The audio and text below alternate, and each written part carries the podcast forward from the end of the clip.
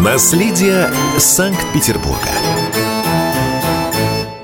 Если вы часто бываете в Санкт-Петербурге, то заметили, что Невский проспект стал значительно светлее, а небо северной столицы освобождается от проводов. Это происходит благодаря 14-летнему сотрудничеству Петербурга и «Газпрома». Специалисты, эксперты и ученые восстанавливают и сохраняют наследие города, памятники архитектуры, зодчества и искусства.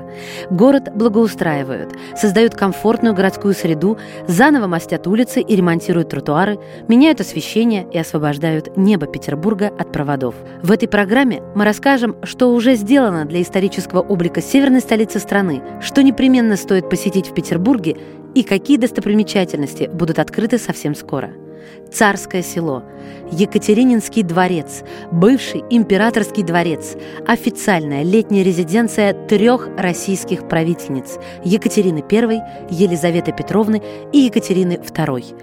Во время Великой Отечественной войны он был серьезно разрушен, и его начали восстанавливать гораздо позже, чем другие пригородные жемчужины. Поддержка «Газпрома» помогла царскому селу совершить настоящий реставрационный прорыв.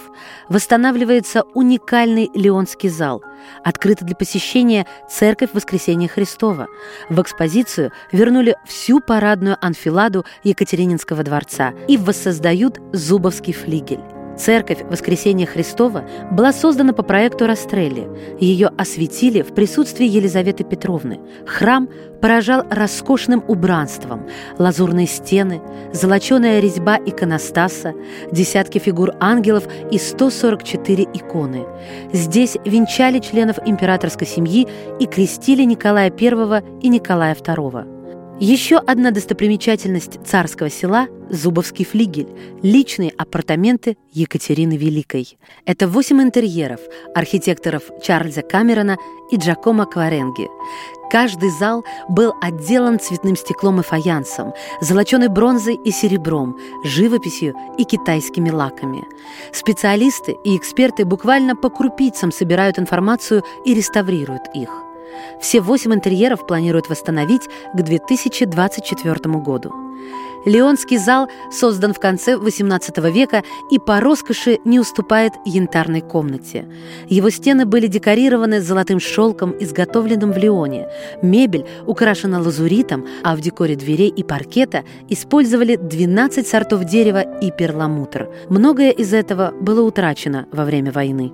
При помощи французского партнера «Газпрома» компании «Энджи» в Лионе отыскали архивы ткацкой фабрики, которая когда-то выполняла заказ русского императорского двора и заказали ткани преемницы этого предприятия мануфактуре «Прель». Всего изготовили 320 метров шелка для портьер, обивки стен и мебели. Зал в ожидании лазуритовых оконных порталов, мраморных каминов и паркета – будет закрыт до 2021 года, но основные работы уже проведены.